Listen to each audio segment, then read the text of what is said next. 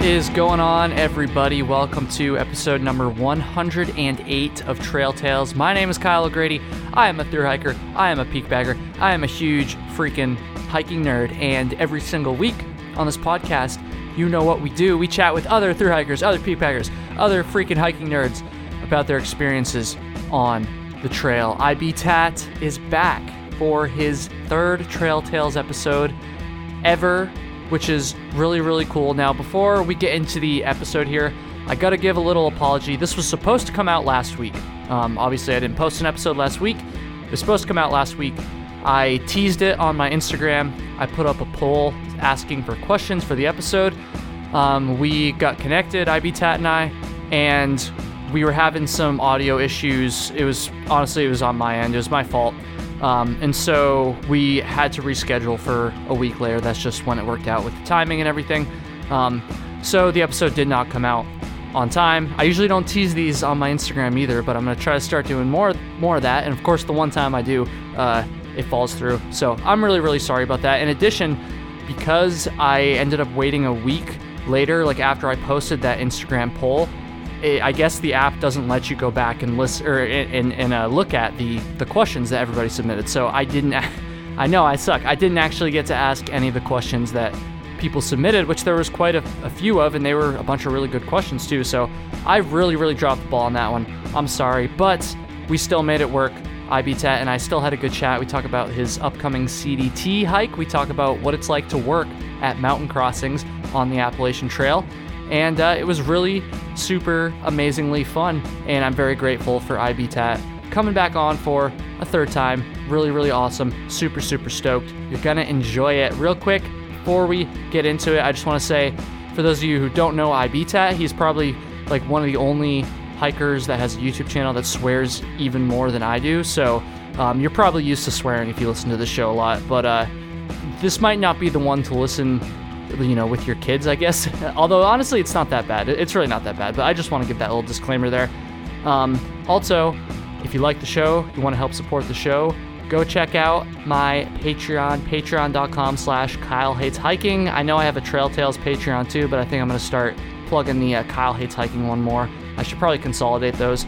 I'm working on that. So, yeah, patreon.com/KyleHatesHiking if you want to help support this content.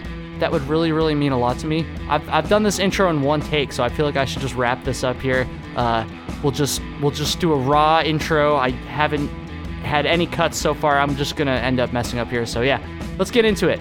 Episode number 108 of Trail Tales with IBTAT, soon to be CDT class of 2021.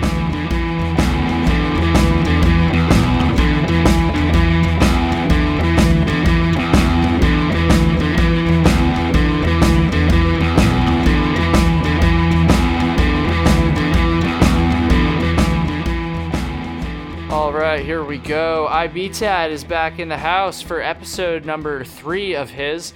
IBTAT, what's up, man? I appreciate you doing this. What's up, man? I'm surprised you invited me back a third time. A third time, dude. A third time. No, you're welcome on the show at any point.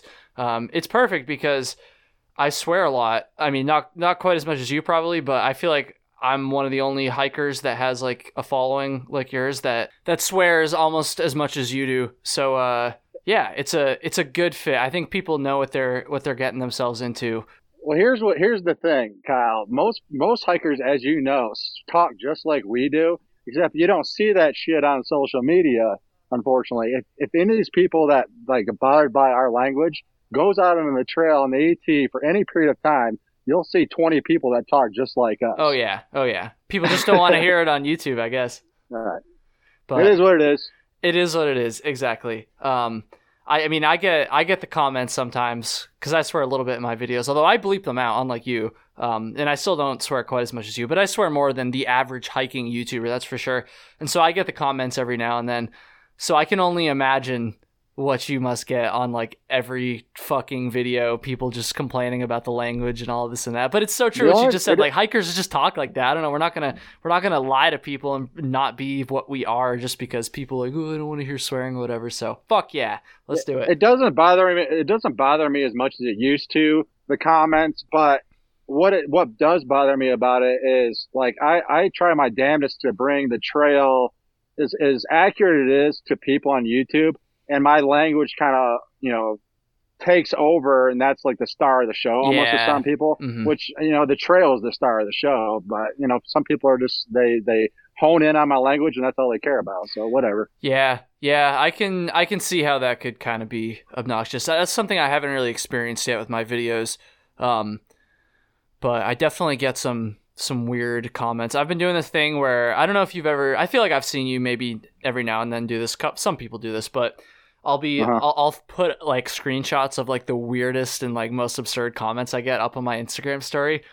So everybody should go follow me, by the way, if you haven't followed me already, at Kyle Hates Hiking. But people seem to love, like, they just love the weird ass comments, because most of the like troll comments and stuff kind of get buried, and so most people don't see them. But like when I put it up on my Instagram story, people seem to love that. I don't know. Have you ever gotten any like response when people write those ridiculous comments, like being offended or whatever?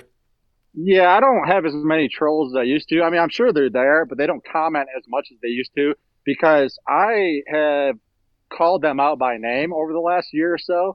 So I always warn people, if you want to talk shit on my YouTube channel, that's fine, but expect me to call you out by name on a video at some point. Hashtag I love Jennifer Appleton.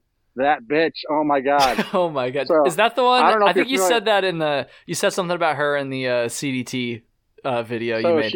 On my PCT video, she commented on damn near all of them, how much she hated me. And I'm like, this vulgar asshole. Yeah, you'd see her comments in every video. I'm like, if I'm that such of an asshole, why are you watching every video? So yeah, it became pretty funny. And most of my followers know who Jennifer Appleton is now. That's so funny. That's so true. I don't know if I've never had somebody who comments on like every video or like a lot of them, but I have seen like sometimes, you know, you'll be looking through your YouTube studio or whatever. You can see all the recent comments, and I'll see like a stretch of comments on various videos, like different videos from the same person, all just being like really negative, like talking shit or whatever. I'm like, I get it. Like, you watch one video, you don't like it, but if you didn't like it, why did you watch like three more and comment on all of them? It's like, I don't know. There's some weird ass people on the internet. Nobody forced you to hit that subscribe button.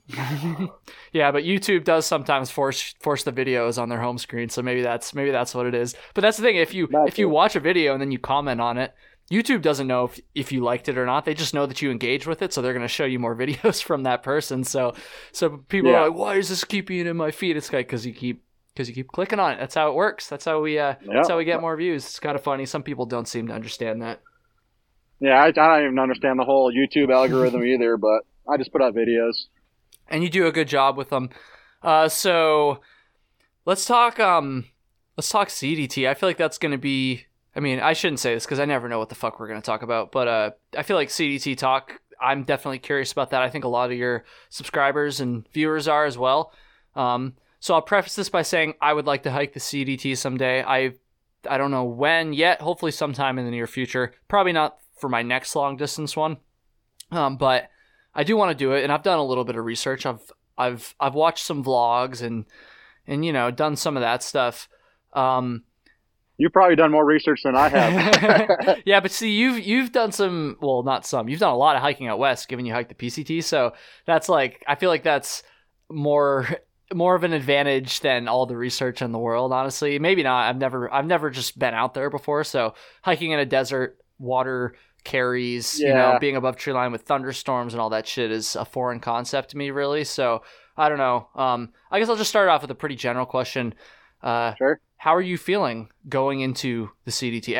What's your start date, or roughly, if you don't want to say the exact date, that's cool. But like, so, well, mid-April sometime. I haven't even picked a start date. It's like when I get there kind of thing. I'm flying out like April 12th, I think, and then I'll probably start a few days after that. I really don't know. Mm-hmm. But mid-April, somewhere around there. I don't want to leave too early because I'm not trying to snowshoe through all of Colorado. So that's one thing I remember hearing about a little bit. It's like, you kind of got to time if you're going northbound, at least you got to, I mean, you always have to time your start date with any through hike, but like, as far as, the snow in Colorado goes, it's like, if you start too early, this is my understanding of it anyways, you'll be okay through New Mexico or most of New Mexico. But then once you get like 700 or whatever it is miles in, if you start too early, you could, like, once you get into Colorado or whatever, you could hit some snow. Is that kind of like the, is that kind of the way it goes? I feel like that's what I've heard. It's, yeah, and it's very similar to the PCT. The little research I have done on the CDT is mainly just catching that weather window, looking at water situations, because, I mean, that's my main concern. So most people, if you're going northbound, which I am, start mid to late April usually. And then once you get towards the tail end of New Mexico, like Grants, New Mexico is where most hikers send up their snow gear for the San Juans. Mm-hmm. So getting your micro spikes and your ice axe up there, and then any extra layering systems you want, warmer sleeping bag, whatever it is. And then you're pushing through the San Juans. A lot of it will be in snow. You know, it just varies year to year. Same with the Sierras in California. So, you know, that's the little research I have done was basically just, you know, looking at that weather window and what the snow is doing in Colorado. Why northbound? Because I feel like I feel like I hear a decent amount of people going Sobo on the CDT, probably for that exact reason. Maybe there's other reasons, probably other reasons too. I don't know, but I think I wouldn't say most, but I think a lot of people that have triple crowned, a lot of them do the CDT. They might do the AT and PCT northbound, but a lot of them do the CDT southbound. Yeah, that's what I've noticed too. I've just done northbound the last two hikes, and there's something about hiking north. I don't know what is in my head. I don't know. I like finishing up north near Canada is just more epic in my mind than finishing in the desert. Mm-hmm. So that's where my mindset is. I just finishing up north, you know, and the snow might hit you. I just love that whole vibe of north in the late fall. So yeah, and I lived in Montana for 4 years, so I've spent a lot of time up there in the Bob Marshall Wilderness and Glacier National Park, and I'm stoked to get up there. I know what the weather does up there. Winter comes early. So, you know, just if I get snowed on, I get snowed on. It's no different than what happened on the PCT. So I'm prepared for it, at least. Yeah, if anybody hasn't listened to our last episode, I don't even remember what freaking number it is. It was like over a year ago, I feel like. I'm Googling it right now. But it is... Oh, here. Actually, I got it here. It is episode number 53. So, wow, that's an old one. Christ, I've done a lot of these episodes since then. But anyways, if anybody hasn't heard that episode number 53, you should go back and listen to it, because if you're not familiar with what happened to IBTAT at the end of the PCT, it's pretty gnarly. Number 22 is our first episode. Wow, that's crazy. You're like one of my earlier guests, too. Sorry, yeah. I'm not trying to go down this rabbit hole of freaking... No, it's all good. Trail Tales stuff. But anyways, because this is number 108, I think, or 107, something like that. I'm really on my A game today, folks. Also, there's a helicopter right above my house right now. I'm going to wait for this to pass. The feds, man, they're coming for you. Did you pay your taxes? Oh God, no, not yet. I thought they extended it. No, the fact that I actually forgot about this, but I remember you mentioning it now. The fact that you lived up in Montana, I feel like that's going to be a huge. It must be a huge advantage for the CDT, right? At least from my perspective, because I mean, I don't know about that. I don't really have much hiking experience other than day hiking in Montana. When I lived up there, I was a pack guide up in the Bob Marshall Wilderness, so the time I did spend on the CDT up there was on horseback, so. I mean, yeah, I guess there's some advantage there, but I didn't do any much like backpacking, being on a horse. Yeah, but and honestly, the reason I say that is because from my perspective, it's just like a whole environment I'm not comfortable in, I'm not familiar with. Actually, I have been to Montana, but I was just there for a couple of days, so it really wasn't much. So even if you haven't done any backpacking there, I don't know. You don't think just being like comfortable and familiar with like the environment there, the animals there, just like the whole vibe there. Like you don't think, especially in the Bob Marshall too, where it's like super fucking like gnarly. Right. You don't think that would give you like any advantage at all over someone like me who's just been stuck in Vermont my whole life. Okay, I guess that, you know, talking about the animal situation, having been up there for 4 years, I did have grizzly encounters, like nothing, like I didn't get charged or anything like that. But you know, spending time down in California and on the East Coast dealing with black bears. Black bears are one thing, but grizzlies are something that you just don't fuck with. And I had a couple encounters up there to where you just need to be smart about it. And, you know, I'm notorious for using my food bag as a pillow, but out in Montana, there's no way in hell I would do that. You know, it's just cooking before you get to camp and hanging your food properly. Just don't be stupid about it because grizzlies don't give a shit. They will, they will fuck you up, you know? I mean, that's like, I'm not going to lie. That's one of the things that I'm like the most nervous about because I did a little bit of just day hiking there just for a couple days up in Glacier. And right. like I was nervous as hell about it, like the whole time. Basically, I had bear spray. You know, I was being safe. I took precautions, but like it was still nerve wracking. So one thing I did when I was working as a guide, what we used to do is we were the assholes that had Bluetooth speakers on trail. I know a lot of people are like, hey, hikers doing that. But for a precautionary thing, I would put a Bluetooth speaker on the back of my saddle on my horse and blare that shit. And if grizzlies hear you coming, generally they'll get the hell out of the way. It's the people that get attacked more times than not are coming up and startling a mother bear that's protecting your cubs. And if you startle a grizzly, yeah, they're going to protect themselves. But if they hear you coming, generally they get the hell out of your way. So, you know, if you're going walking down the trail, if you don't want to play music, then just sing to yourself. I used to whistle and sing and do just make noise as you're going down the trail. Oh yeah, dude. You should have. Oh man, you should have heard me. I was in Glacier. I was there for like 5 days, maybe. Didn't backpack, just day hikes. But like the very first like hike that we did, like as soon as we left the parking lot, I forget what it was. One of the like more popular like touristy hikes, Avalanche Lake or something like that. Yeah, you know, one. It was something. It was a pass. It was something with a P that I can't pronounce. Something pass. It was like goes up to a tunnel. I don't remember. It wasn't that like difficult of a hike, but I just remember there's a decent amount of people on that trail too. Like one of the more popular like day hikes there, and I was still just like, as soon as we started, I was just like, hey bear, hey bear. Hey bear, look back to my friend like, what's up? Like every fucking 5 seconds, I must have been so obnoxious. Like I'm passing people that weren't even carrying bear spray, like they didn't give a shit, and I was just like being that guy. But we didn't get attacked, so that was good. Yeah, better than having your face ripped off. Yeah, I think being in like the honestly the I shouldn't even think this. It's all in my head probably, but the Bob Marshall Wilderness, that like intimidates me a little bit. Being like in prime grizzly country without like the safety and security of being in a national park where there's more people and more resources and stuff, that kind of scares me a little bit. I'm not gonna lie, I'm gonna admit it right here. I don't care. I mean, yeah, that's normal, and I had the same mentality going in the desert in California. I had never hiked through that kind of shit before. It's just unknown territory, and you do it once, and you learn as you go, and by the time you're finished with it, you're damn near expert. So, I mean, I guess up in the Bob, at least my experience being going up there with pack animals and stuff, I've had situations where.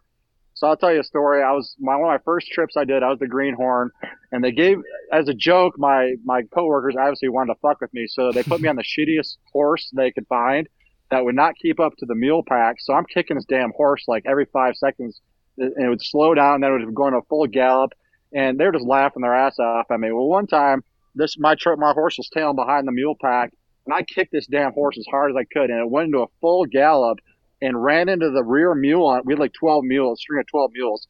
My horse ran into the rear mule, and this mule reared back and opened my shin up like real deep, and I'm like gushing blood and shit. And my boss is just laughing his ass off. He's like, throw some whiskey on it, pussy, and keep riding. But, you know, at that time, being a greenhorn, I'm out here in the middle of fucking nowhere. There ain't no, you know, buddy coming to save me. It's like you got to know some, you know, survival first aid. I don't know what the fuck you want to call it, but you got to at least be able to take care of yourself out there, you know? Yeah, yeah. I don't know, man. It's intimidating. You'll be all right. Get out there. No, it's not. Oh, no, I'm not going to let it stop me, but it's definitely intimidating a little bit, you know? Yeah. I think the other thing, and people who listen to the show a lot are going to be like, Kyle, we already know this shit, but... The other thing, the grizzly hiking, like what, 700, however many hundred miles it is through grizzly country. That's the first thing about the CDT that makes me nervous. The second thing is lightning in Colorado being way above tree line. And there's other things too, like the sun and shit like that. But those are lower on the list. I think grizzlies and lightning, I guess, two very instinctive. Like obviously, like, everyone's fucking afraid of that shit, but. I don't know, lightning, that's another thing. Have you thought about that, like lightning going through Colorado at all? Or is it just me? Not really. I mean, yeah, being above tree line when the storm's rolling overhead, yeah, that can be sketchy as hell. I guess I really don't know. It's just if you can time out your day that day and you know the rains, more times than not, there's going to be an afternoon thunderstorm through Colorado. Just try to time out your day to where you're not going up in elevation, right, you know, right in the afternoon. But that's not always easy to do when you're on a through hike, you know, but... It is what it is. You just deal with it and move on. I know. That's like, I literally ask every person on this show that's ever hiked in Colorado that same fucking call. I'm like, what would you do with the lightning? And like, they're always just like, just try to. I mean, I've never been to Colorado, so it's all going to be new for me, you know? Yeah. Take it as it comes kind of a thing. Same thing. I had never been to California, Oregon, or Washington before. You just take it as it comes and you learn as you go. That's pretty cool, actually. I've never been to any of those states either, and I've always kind of romanticized the idea of like crossing into a new state for the first time on a thru hike, like in my head a little bit, because I like geography. I like the concept of like borders and these weird geography nerd things. And so like the idea of like crossing into a state for the first time on foot, having walked there from wherever, is kind of cool to me. That's what's so great about thru hiking. It's one of the best parts. You're just constantly on the move and you're seeing new places every single day. It's one of the greatest parts of thru hiking for me. I absolutely love it. Just pushing north and seeing new shit every day. It's awesome. Are you looking forward to the fact that the CDT has a few more state crossings compared to the PCT? Because you hike the AT first, obviously. It's like you're fucking crossing states like every 5 seconds, but then the PCT rather, you just get a couple. So I don't know. I guess the CDT is what, like 4 or 5, something like that. Yeah, so you're New Mexico, Colorado, Wyoming, Idaho, and Montana. Yeah. You kind of skirt the border of Idaho and Montana all the way to the border, but yeah, you'll have a few more states in the PCT. I mean, California, you're in California on the PCT for like 1,700 miles, and yes, California, as you're hiking through it, it feels like 3 separate states between the desert, you know, the Sierras and Northern California. But even so, I mean, like, especially coming from the AT, like you said, you're crossing over states pretty frequently, and then being in California for what seems like an eternity, it does fuck with your head. I would say it's like the equivalent of the Virginia blues on the AT, and you're in Virginia most of the time on the AT. In California, like, you're just like, damn, dude, let me move on to a different state. I wonder. And it's not like when you. Sorry. I was just gonna say, I wonder if AT or PCT hikers people who do the PCT first and then go do the AT, I wonder if they almost have like a not an actual advantage, but just like a slight like mental advantage, just like being used to via the first through hike. Crossing less state borders versus people who hike the AT first and then go do the PCT. They're like, fuck. Like, I'm stuck in California for how many goddamn miles? I don't know. I've heard it both ways. Like, for me personally, going from the AT to the PCT, I was blown away at, like, the views you get on the PCT, and the desert's just wide open, whereas on the AT, you're hiking, like, 8 miles uphill just to see one view, you know what I mean? Mm-hmm. You're working for those views. It's just a different vibe, and I've heard hikers that do the PCT first and come over to the AT, they're like, that kind of fucks with their head where they're so used to seeing these epic views, but on the AT, you just don't get those every day. Yeah. Yeah, it's just a different experience. You know, I like hiking in the woods just as much as I do hiking these epic ridge lines. It's just all awesome to me. Mm-hmm. Mm-hmm. What are you most? I'm trying to phrase this. I'm gonna sound like an idiot no matter what I say, honestly. So I'm just gonna blurt some shit out. But what are you most like? I'll say like nervous or not looking forward to, or just negative with in terms of the CDT coming up. Like anything you're not looking forward to? Not really. To be honest with you, I'm just stoked to get hiking.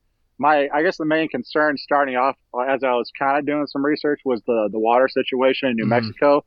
Because I had a couple scares on the PCT in the desert in California. I had heat exhaustion once, and then one time I kind of caught myself. I saw the signs coming on, and that was pretty scary. So if you're not familiar, the Continental Divide, the CDTC, the organization that typically caches water for CDT hikers, the first stretch and the CDT is dry. So there's bear boxes out there. They usually stash water for hikers. Well, they weren't doing it this year because of the whole COVID thing. So that was my main concern. Wait, I was looking forward to hiking. They're not stashing water because of COVID? Yeah, it's like the whole political bullshit. I don't know. The hikers are going to be out there anyway, so they're like, oh, we're not stashing water for you because they don't want you out on the trail kind of a thing. At least that's what I think their mindset was. I see. Trying to prevent people from getting out on trail. So that was my main concern. But as long as I have water, that's you got to stay alive. So I hiked 26 miles on a tuna packet before. I don't really give a shit about the food, but you need water to live. You know. So after that heat exhaustion thing on the PCT, I was worried about the water, but there's a couple local boys down there in Lordsburg, New Mexico, who are going to stash water for us this year and just for donations. So that's nice. Taken care of. Nice. Yeah, but you know, as far as not looking forward to anything, I'm just ready to see it all, man. I'll be able to knock off a few more states that I've never seen before, and I'm stoked to get out there again for sure. Oh, I'm sure you are. Dude, you're going to be getting your triple crown. That's fucking awesome. In a very short time period too. So that's wicked impressive. Because, like, I mean, we hiked the AT the same year, and then you're about to finish your shit, and I'm going to be You're going to finish it before I even start my next long distance through hike. I'm roughly thinking next year for the PCT, but we'll see. We'll see what happens. No commitments. Yeah, I mean, originally I had planned on doing back-to-back years, and then the whole COVID thing took place. And so it was good, actually, for my body and my mind to take a year off, even though now I'm getting antsy as fuck now. But I think after, especially how the PCT ended, I was ready for a break. Mm-hmm. And, you know, it's rejuvenated my whole mindset to get out there and hike again. Whereas if I did it the very next year after the PCT, I might have been like worn down. I don't know, you know? No, that makes a lot of sense. Yeah. And like, you definitely have to give your body a break. I felt okay after the AT. I wasn't like completely destroyed, but I definitely feel like it took a pretty big toll on my body. Especially more long-term maybe. And so I can't imagine doing another long one the next year. I mean, you did it, like people do it, but doesn't mean it's fucking easy. It's not at all. So yeah, it's probably best that you gave it at least 1 year of rest between the second and the third, eh? Well, I think 1 year was a little too much. I think I would have been good for like, you know, maybe 6 months and that would have been perfect. But yeah, 1 year towards the let's say the last couple months, I just been like, I'll be sitting in a chair and my leg will start twitching. Like I need to get fucking walking. And I work here on the Appalachian Trail, and the first outfitter you come to northbound, and the bubble's coming through right now, and seeing all these through eggers come through is just making it worse for me. It's like, goddamn, you're I like, fuck, I'm gonna be out there real soon. That's crazy. Yeah. What's it? So I fucked up the Instagram poll and stuff because of the fact that we had to reschedule and stuff. But I remember vaguely there was a number of questions about what it's like to work at Mountain Crossing. So we'll talk about the CDT more, but I'm honestly curious about that too. Mountain Crossings. How long have you been working there exactly? I got here, 2020. I got here at the end of February in 2020. So shit. So you've been there a while now, eh? I've been there over a year now, just over a year. Yeah. Nice. It's pretty awesome. I mean, so I came to work here because, well, for one, I was sick of being a line cook. I was a line cook for like 10 years. I got sick of doing that, and I wanted to be around the trail. So working at this outfitter, I came here to help out hikers, you know, doing shakedowns and, you know, give me advice on hiking the AT and stuff. So when I got here, I was bracing for the April bubble to come through, and then COVID hit, and then it was like somebody flipped the light switch on the hikers. Nobody was coming through. Mm-hmm. So that was a long fucking year to wait, and now finally the hikers are coming through again. But yeah, it's saved me mentally. I'm up here in the woods. Literally, my front porch is the Appalachian Trail. So having taken a year off, at least I was around the trail and kept some sanity. Whereas if I was in a town all of 2020, I would have went batshit crazy, you know, with that in a couple months. Oh, I'm sure. Yeah. Are you doing like, what are you doing there? Like as far as the job? During the like summer months, like one of the most popular day hikes, I'm at the base of Blood Mountain. That's one of the most popular day hikes on the AT, and the AT literally goes right over it. So it's mainly just day hikers and tourists coming up, which is a pain in the ass. I hate all those fucking people. They're all annoying as shit. Hey, do you sell that shirt that says I hike the width of the AT? Yeah, fuck off with that shit. I'm tired of seeing it. But now that, you know, through hikers are coming through, that's my jam. And I see the look in their eyes, the same look I had like 3 years ago before I did the AT. They're all fresh. They're all green. They're all new. And it's like they're stoked. And for me to be able to give them advice on like the real deal shit, not the stuff you read bullshit on the internet, like real deal. Are you like doing what you like shakedowns and shit? Shakedowns, nice. Yep, selling gear, all that stuff. So, yeah, I get excited about that stuff. That's pretty dope. Yeah, I remember somebody asked about like somebody asked if you could just share any like ridiculous like shakedown, like while you were giving somebody a shakedown at Mountain Crossing story, and it's like. I'm not trying to just like shit on like beginner hikers because like obviously like people like you don't know what you're doing. Once. It's like exactly. So I'm not asking this from like like stupid people perspective.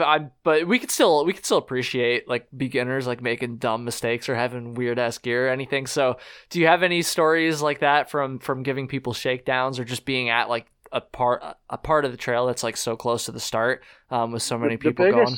Yeah, the biggest thing I see of hikers coming here is they're carrying way too much food and way too much water. The AT, there's water flowing everywhere. You're never more than like 4 to 5 miles away from water. And I, people come here carrying like 3 or 4 liters of water. I'm like, that's like 12 pounds on your back that you're carrying that you don't need to be carrying. It's like water weighs a shit ton. So it's usually too much water. And then the food, they think in their heads, I think, and this is what I thought before I thru hiked, like, oh, I'm going to start thru hiking. I'm going to be eating like 6,000 calories a day. Well, that, you know, that shit doesn't happen for like 3 weeks until you get on trail. So they're carrying way too much food and they're never hungry because they got, you know, nerves or their anxiety's going through the roof. So they're just not hungry. It's more so the food and the water thing, but you do see a lot of the ridiculous gear.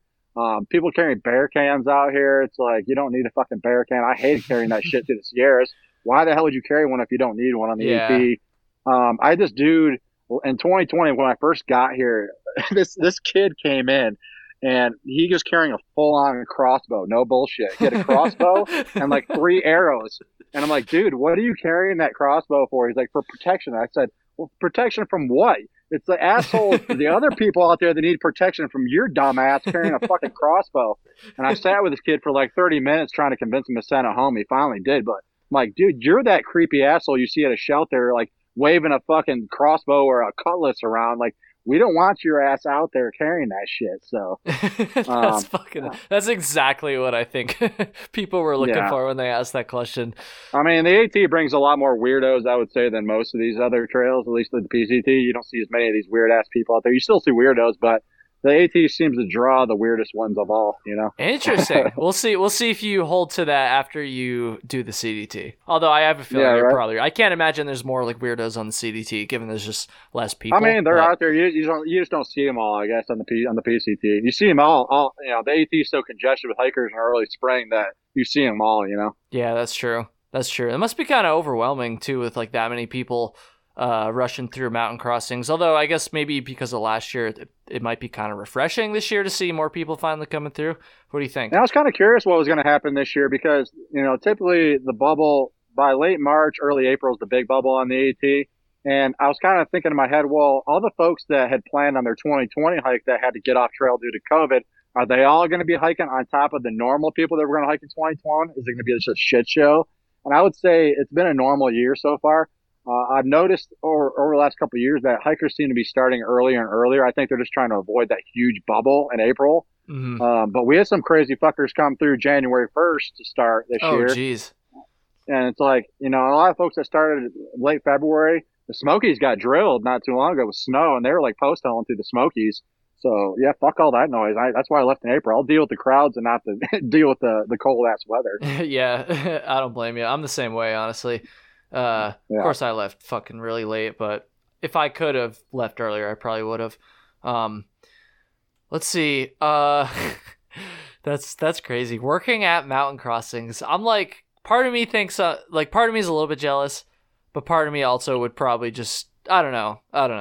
Do you get recognized from videos a lot there working there? Yeah, quite outside daily now.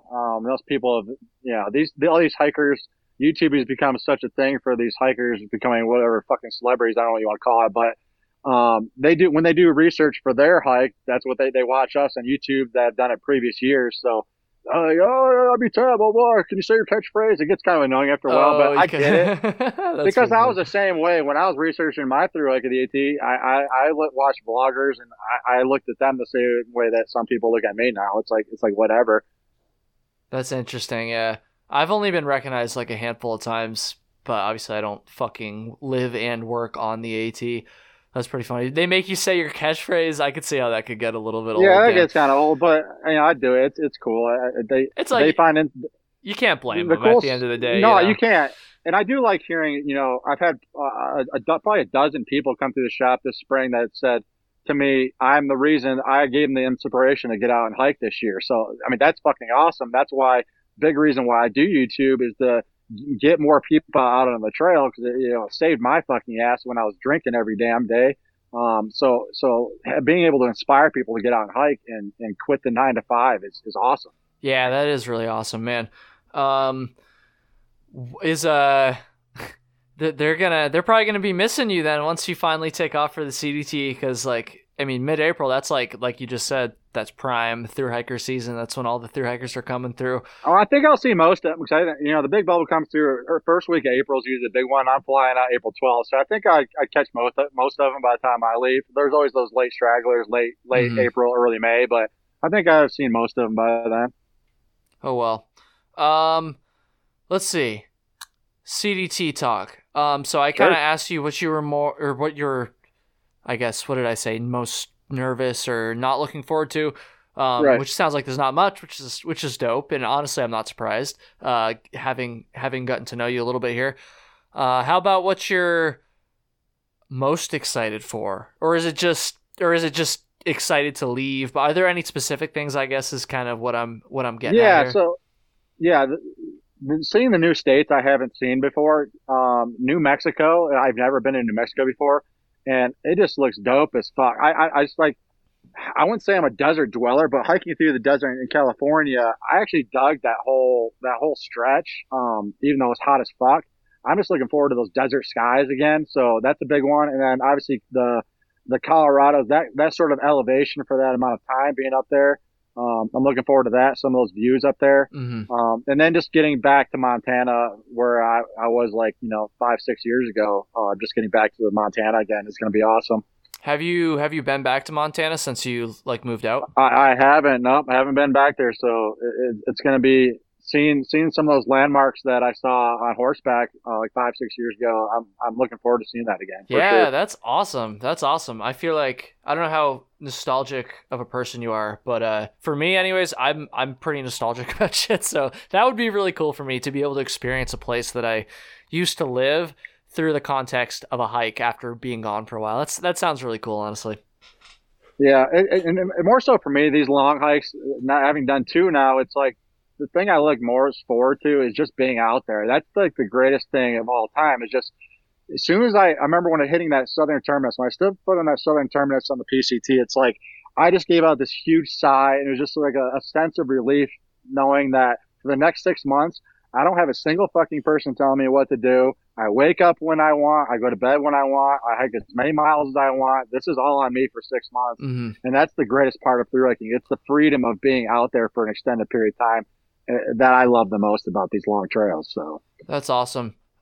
Is there anything that you can think of that you're going to be doing differently on the CDT versus the PCT? Obviously they're different trails, so some things are going to be different, but I don't know if there's just anything you learned, during your time hiking through the desert or just hiking West Coast style, that you'll getting to Canada before it snows on my ass. Okay. That makes sense. that would be nice. Yeah. That last stretch on the PCT, I don't want to relive that again.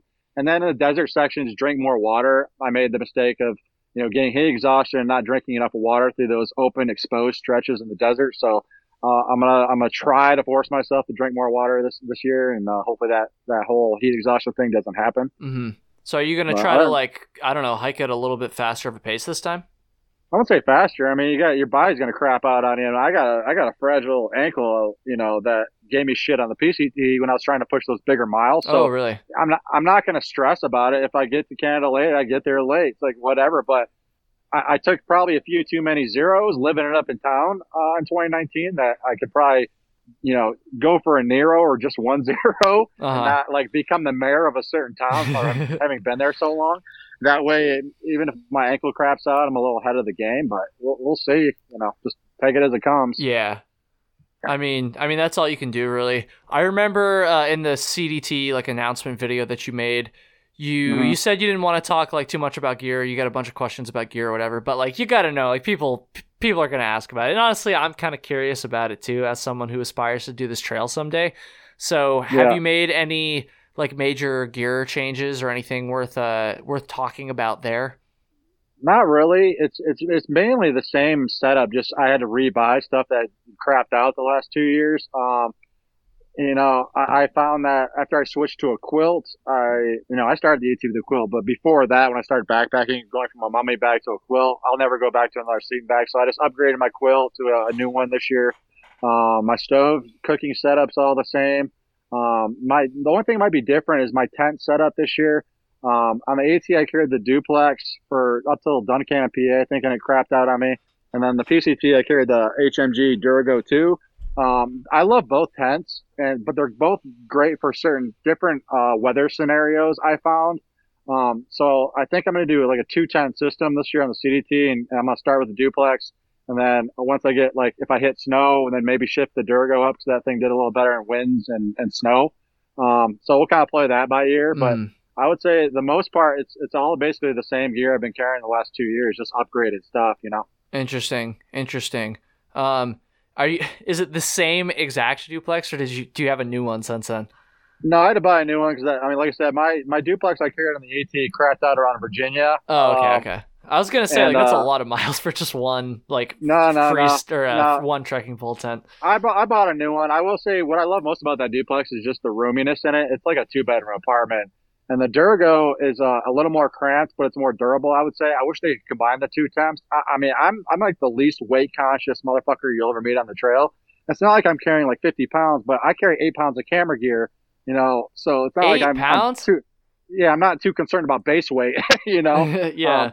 But because I carry all that camera gear, I have to be somewhat conscious of the weight I'm carrying. So the duplex being a little bit lighter, that kind of stuff does factor in. But I don't give a shit. If I can carry it, I'm going to carry it. It's like if I should do less miles, so be it. Mm-hmm. Your body gets more in shape. At least mine does, and I don't mind carrying the weight over time. Just those first like a couple hundred miles that your body's like, hey, asshole, you're carrying, an iPad on your back. What the fuck are you doing? Okay, so 8 pounds worth of camera gear. I kind of want to talk about this a little bit because I'm trying to think. On my Northville Placid trail hike, which was obviously not the same as the PCT or the AT, but that's the longest hike I've done like with my camera set up. And so I was like really trying to save weight there. I think I probably carried 3 pounds, including all the batteries, the camera, the lens. I had a Canon EOS R, so big full frame camera. Yeah. It wasn't like I just had a little point and shoot or whatever. So I think 3 pounds total. I think I had a tripod. I had a little tripod too. But so 8 pounds. That seems like a lot to me. What do you carry as far as your camera gear setup? So I'm a camera nerd, so I love to hear about this stuff. I'm a camera nerd too, and I've become one over the past year, and it's a sickening habit to get into, especially if you're a long distance hiker. It's an expensive habit, that's for sure. Yeah, but I've been torn on what I'm actually going to carry. If I was to carry all the gear that I want to carry, it comes in around 8 pounds. So my main setup I used on the PCT was I used a Sony A7 III with a 16-35 millimeter wide angle zoom lens. That setup alone, just with that body and that lens, weighs about 3 pounds. But then you start looking at other lenses, and I found myself on the PCT. Yes, I got enough photos with that wide angle, and you get creative with that thing, but I found myself wanting to zoom out on some of this stuff, especially those wide open views. You want to be able to zoom in on shit every once in a while. Mm-hmm. So I bought a 70-200, which I really want to carry. And then I also bought a drone, and then I went down that rabbit hole of astrophotography and bought a lens dedicated just for Milky Way. So with all those lenses and that drone, it weighs about 8 pounds with all the chargers and batteries and shit. So I think what I'm going to do is I'm going to start with all this stuff and see how it goes. I might ship stuff home and ship other lenses ahead for different stretches. We'll kind of play it by ear, but it's a lot of fucking weight. But my passion has become landscape photography over the last year. And I'm willing to carry that shit. It's my luxury item. So if it makes me happy and it makes my experience more enjoyable, then I'm willing to carry that shit, Oh, I feel that for sure. I just think, wait, did I hear you correctly there? 2 or 3 lenses for the camera? So the one camera that lives on my lens 90% of the day is the 16-35 wide angle zoom. And then I have a 70-200 and then a 20 millimeter 1.8 for astrophotography. So 3 lenses. Mm-hmm. Damn, dude, plus the drone. Crazy. Yeah, I'm not knocking it, but that's just crazy. No, you knock it all up. People think I'm fucking nuts, which is fine. I see some asshole carrying a crossbow, and I'm like, "What the fuck are you doing?" Yeah, and he looks at me and says, "What the fuck are you doing carrying 8 pounds of camera gear? Yeah. You're stupid." So that's true. At least you're getting something out of it, though. At least, or your other people are getting something out of it, for that matter. It makes sense. That's crazy. And honestly, you brought up a good point there that I think is something that anybody who is aspiring to do a thru hike, because if you've already done one, you probably realize this already, but if you're aspiring to do a thru hike, a long one that is, you should definitely be willing to be flexible with your gear. So IBTAT there said like, I'm going to start with this, but like I might send it home depending on how I'm feeling. And I think that's a really good attitude to have. Like, you don't want to be like really stubborn with your, you don't want to start with gear and be like, this is what I have for the entire trail. Like, you should definitely be flexible with just about everything, honestly, especially in terms of sending stuff home. It is. It's a huge learning curve, and especially if you haven't done any of these long trails before, you learn as you go. And you very rarely do you finish with the same damn gear you started with. It's just everybody's going to send shit home. You just learn as you go. It's not that when I give these shakedowns, these hikers coming through mountain crossings, that I'm a fucking expert. I'm not. What works for me may not work for you and vice versa. So I tell these hikers, carry it till you don't want to carry it anymore. If you think you need something you haven't been carrying, then pick it up as you go. Mm-hmm. It's a fucking marathon. You're out there for 6 damn months. So it's like, you know, you have plenty of time to learn this shit. Don't stress about gear. That's secondary to me, in my opinion. It's about going out there, enjoying yourself. So if you need a pillow to sleep, then carry a damn pillow. If you realize you don't need it, then send it home. It's a long time you're out there. Your gear's going to change up. Yeah, definitely. And I definitely saw some people being a little bit stubborn about it. I mean, it's like we're all a little bit stubborn when it comes to gear at the end of the day. But it's like, especially if for your first through hike, I feel like you should just go into it knowing that you don't know that much. Unless you're like a really experienced backpacker already, maybe you do. But if you're like not very experienced, like just go into it knowing like, hey, I'm just going to make my best guesses before I start as far as what I need.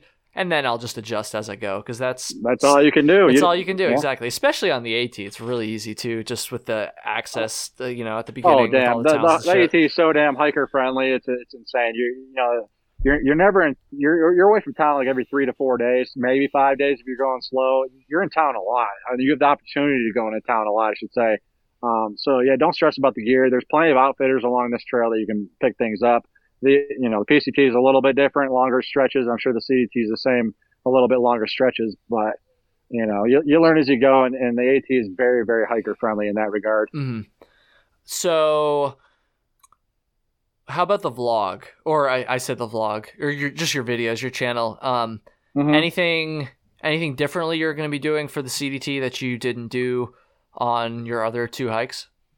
So as far as the frequency, my plan is to still do daily vlogs, the same as I've done the last 2 trails. I think upping all this camera gear this year, I'm going to try to up the scale, I guess you should say. As far as quality goes, I'm going to try to get more shots, different angled shots and different focal lengths, and carrying a drone, I'll be able to get some aerial shots where I'm legal to fly it. I hope in my head anyway, the production value will go up, but it's still going to be just the daily vlogs, me cussing at being the heat and cussing at the rain and cussing at the snow. It's like, I don't hold anything back out there. What you see on my videos is me going through that shit in real time.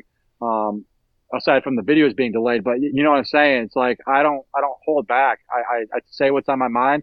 You might see me cry my eyes out. You might see me cuss, all fucking day. It's just, I try to bring that real experience of what I'm going through to my videos. Mm-hmm. Well, dude, I'm really looking forward to it. That's awesome. I mean, I feel like after filming 2 through hikes, you kind of have it. You can, what am I saying here, Kyle? I feel like, you must have it down to a science, at least as much as you possibly can for something like this. I know it's still unpredictable, fucking through hike shit. Yeah, I'm no filmmaker. Trust me, I'm ghetto as fuck operations out there. I still don't know what I'm doing really out there. I just learn as I go. I've gotten better over the last couple of years, but I'm still learning, But yeah, the whole like setting up shots and the basic filming during the day, I have like a system that helps me do it easier than it should be. Because, these long trails, they're hard enough as is, let alone filming yourself doing it. So I have sort of a system to make it easier on myself as I'm hiking, 20, 30 miles a day. Mm-hmm. The thing that gets me, and we probably talked about this in our other episodes because this still blows my mind, but it's the editing at the end of the day. I feel like I've gotten like kind of lazy when it comes to editing my videos and stuff lately. And I'm not even on a through hike, so I can't even imagine like just freaking – like going to town, like editing at the end of a day of freaking busting my ass and hiking and filming all day. I don't know how you do that shit, man. I'd say that's the most pain in the ass part about it. The actual filming during the day, I actually enjoy doing it because I'm taking photos and It's just, it slows me down and forces me to enjoy my scenery a little bit more because I'm filming the stuff. But yeah, getting in your tent at night when you're completely fucking exhausted and your ass is chafing and your nutsack's bleeding and your toenails are falling off. And it's like, oh, I just want to sleep, but no, I have to sit here and edit a video for an hour. That can be pretty taxing, especially later in the trail. And then getting to town to upload all this shit is always a fucking nightmare. When you see other hikers, stuffing their face at a buffet and you got to sit in front of, your editing software for 4 hours to upload these videos. That's the shitty part about it, but It's all worth it in the end, Yeah. Yeah. Well, it's definitely worth it for the people that get to watch. That's for sure.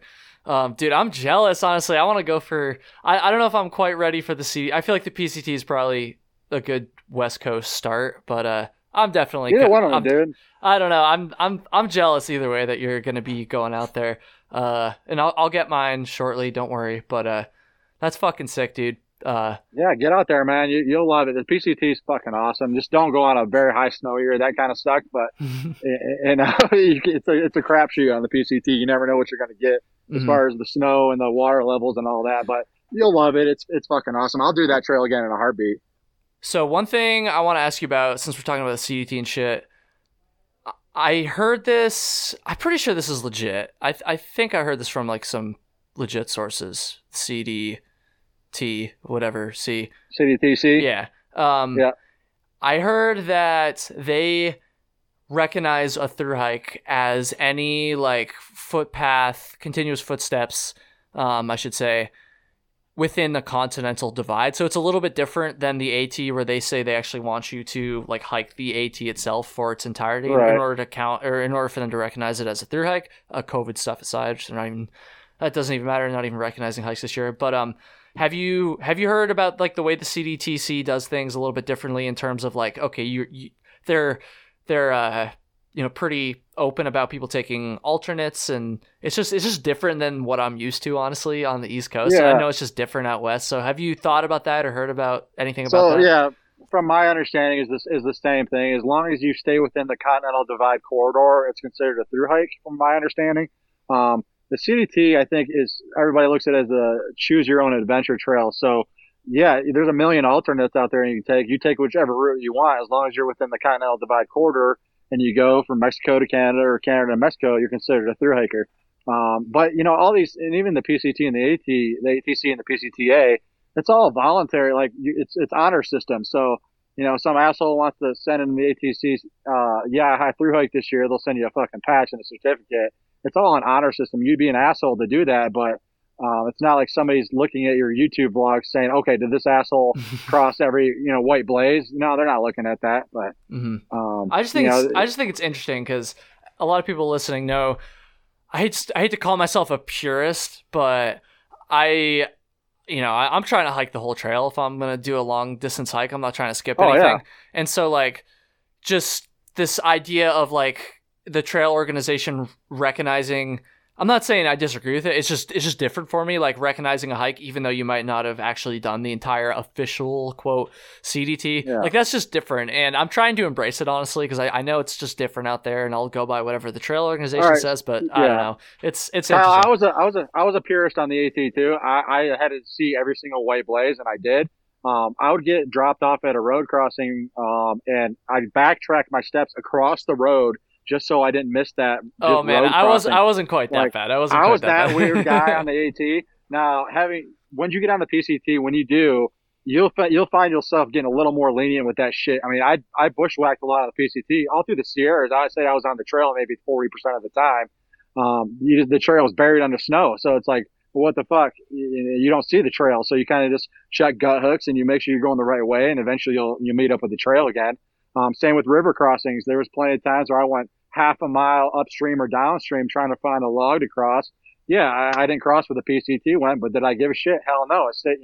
It was a lot less sketch doing it that way. So I got a lot more lenient about that whole purist thing on the PCT, and I'm sure I will be even more so on the CDT. Safety comes first. Yeah. Yeah, it's different. It's just different out there than the AT. I don't know. Yeah. Just a different whole different animal. Definitely. Dude, we're kind of getting towards the end here. I really appreciate you taking the time. I really appreciate you dealing with my shitty technical issues and stuff. And coming on for a third episode. That's fucking awesome, IBTAT. I really appreciate it, man.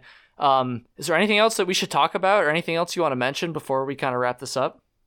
No, dude. Just if you're planning a thru hike, you listen to me talk about all these gnarly stories or whatever, or what you're scared about, don't stress about that shit. Just go out there and do it. I was no expert before I started, and you just learn as you go. Just follow my ass on the CDT this year. I'll be out there mid-April. Videos probably start coming out around May or so, early May, and you can watch my dumb ass on YouTube for 6 months hiking from Mexico to Canada. Everybody should go subscribe. If you watch my channel, you're probably used to the swearing already, and so you should go subscribe to IBTAT. You're gonna kill it. Dude, don't hang up on me yet, but I really appreciate you doing this, and I appreciate everybody listening too. That's going to be the end of this one before I fumble my words anymore. Take care, everybody. Thank you.